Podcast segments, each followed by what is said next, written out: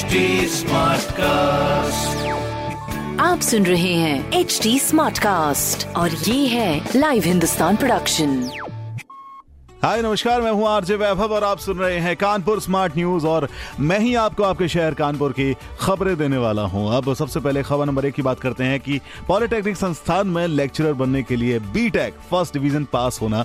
खबर नंबर दो की बात करें तो रेलवे ने कानपुर से दिल्ली तक की ट्रेनों के फेरे एक बार फिर बढ़ा दिए हैं। इन ट्रेन की अधिक जानकारी के लिए आप आज के हिंदुस्तान अखबार में पढ़ सकते हैं। खबर नंबर तीन की बात करें तो शहर की बदली ट्रैफ़िक व्यवस्था को सुधारने के लिए ट्रैफ़िक पुलिस में नो पार्किंग में खड़े वाहनों के खिलाफ चालान अभियान चलाया, जिसमें 30 वाहनों के चालान काटे गए।